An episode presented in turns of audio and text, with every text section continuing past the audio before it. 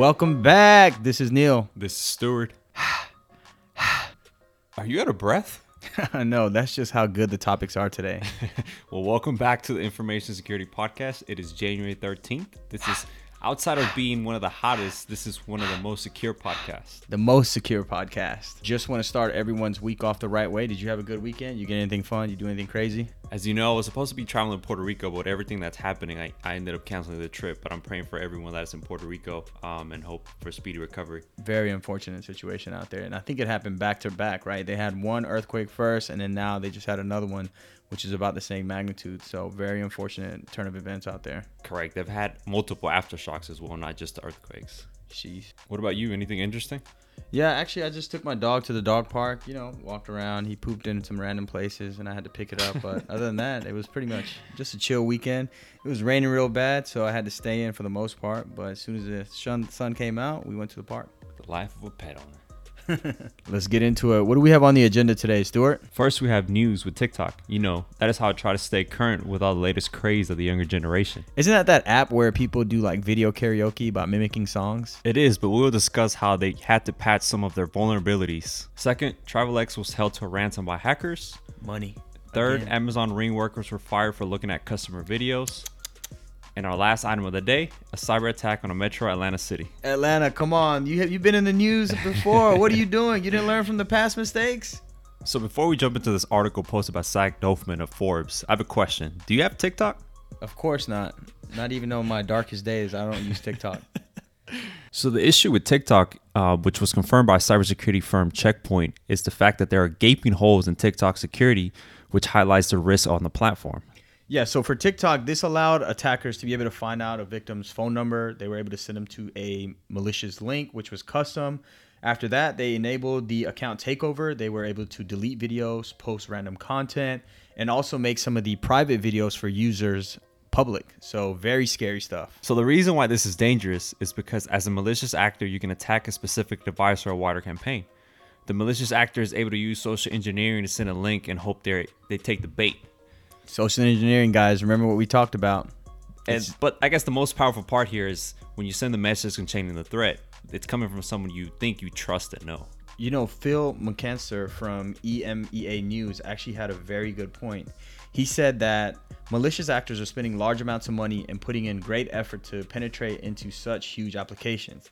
Yet most users are under the assumption, which is usually everybody, that they're being protected by the app that they're using. Most people, when they download an app, the most common thing they do is they accept all rights, especially if you're using an Android. I think we have to be careful when we just click through apps and accept everything because this is exactly what happens. We become vulnerable, then we don't even realize we're being breached and then our data is being stolen and probably sold on the dark web. But with most apps you download, sometimes you have to select all the permissions. So I believe it's either all or nothing. So you have to take that risk of whether you really want to use the app or not. And that's why I don't have a lot of apps on my phone. I you know, actually I don't even have a lot of games on my phone. Most of the stuff I have is just stuff I use every day. And therefore, I don't have TikTok like you. Wait, I never confirmed that I had TikTok. I've I seen the videos. I've seen videos too. I've seen your videos on TikTok. You dancing to Taylor Swift. I saw that. It says TikTok patched those bugs, but there is concern because it is a Chinese owned app. The CFIUS, which is the Committee on Foreign Investment in the United States, actually launched an inquiry because this is, like you said, a Chinese company. They're worried that TikTok might be collecting data, which would pose a national security risk even with all that, I'm guaranteed that Stuart's going to make at least a couple TikTok videos this weekend or this week. So, guys, be on the lookout for his latest creation. Follow me. all right, well, enough with TikTok. What's topic number two? Topic number two is money, my favorite topic. Travelex is actually being held ransom. They're requesting a large amount, which is $6 million. Did you catch me? 6 million. Wow. Joe Tidy from BBC News is reporting that the gang known as REVIL claims to have access to the company's computer network for about six months. Within that six months, they were able to download five gigs of sensitive customer data, which means they were able to get date of birth, credit card information, national insurance members. Everything is in their possession at this moment. So for our listeners who don't know what Travelex is, you usually find those at the airports when you're traveling and going to a different country. Um, if you want that currency, you're able to exchange it right away, right then and there. They'll do it for you on the spot. It's a little bit higher, but you're paying for the convenience, right? Instead of you having to go to a bank or you know preemptively exchange that money, you can do it right there at the airport. So based on BBC News, the hackers said that if payment was received, they would delete all the data that was collected. But to me, it gets a little bit trickier, challenging because they already have that information. So how are you 100% sure that they're really not going to use the data even if they receive the payment? That, my friend, is called ransomware. If you're listening and you're wondering what is ransomware, ransomware is is it like when Liam Neeson, you know, from Taken, is that ransom or what? I'm kind of confused. Can you explain what ransomware really is? No, no, no. So ransomware is a malware or a virus that prevents you from gaining access to your systems, um, and in return, they want money in order to give you the access back. Hence, Travelex is in a bind here. They're in a six million dollar bind, which is going to be hard to get out of. However, the hackers did say the deadline for doubling the payment is two days then another seven days, and the sell of the entire database. Travelex is still changing money, but they're doing everything by hand, manual calculations. They're getting the rates each morning from its headquarters, which is in central London, uh, the branch of Travelex.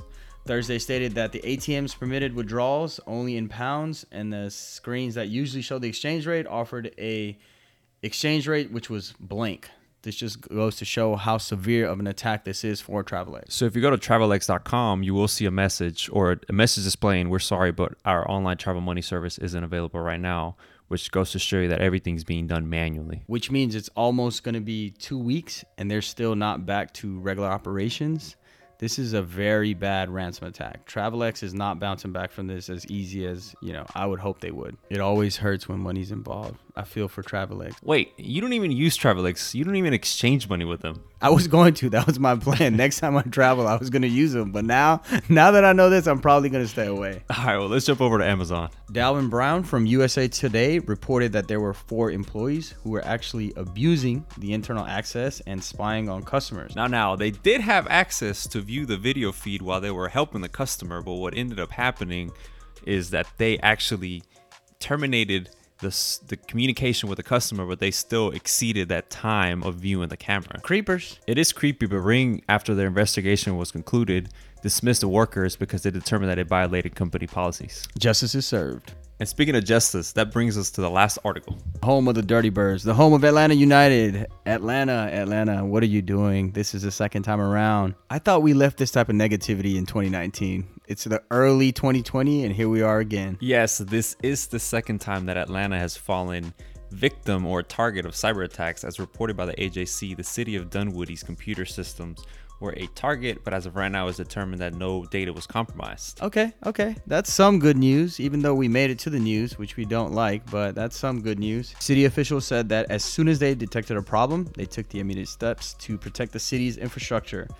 Ashley Smith, which is the director of government services, said that in a news release, data backups were used to fully restore systems with no loss. Stop giving Atlanta such a hard time. We just learned that they were able to fully restore some of their data back. So they did learn from the first time, which is good because they didn't have to pay the ransom this time, which was requested in Bitcoin. I would like to say, Atlanta, I'm proud of you. You just put a smile on my face. What a great way to end the podcast in positive news. I'll take it from here and recap today's news. We had a little bit of TikTok, Stuart's favorite app. We also had Travelex in regards to the ransomware attack, Amazon with four employees being fired, and we also had the city of Dunwoody, which did not pay a ransom and they were able to fully restore their systems. Congratulations, Atlanta. Good job. And Neil just created a TikTok account, so make sure you go follow him. yeah, exactly. Of course I did. I can't wait to record Tom Jones. It's not unusual. I'm just kidding, guys. I won't do that to you. But thank you for joining our podcast. Signing out. We'll catch you later this week. Podcast you just heard is intended to serve for informational purpose only and is not intended to offer any sales of any sort. The views discussed reflect our personal opinion and is not intended to sway you one way or another. Information Security News is independently operated by Stu and New.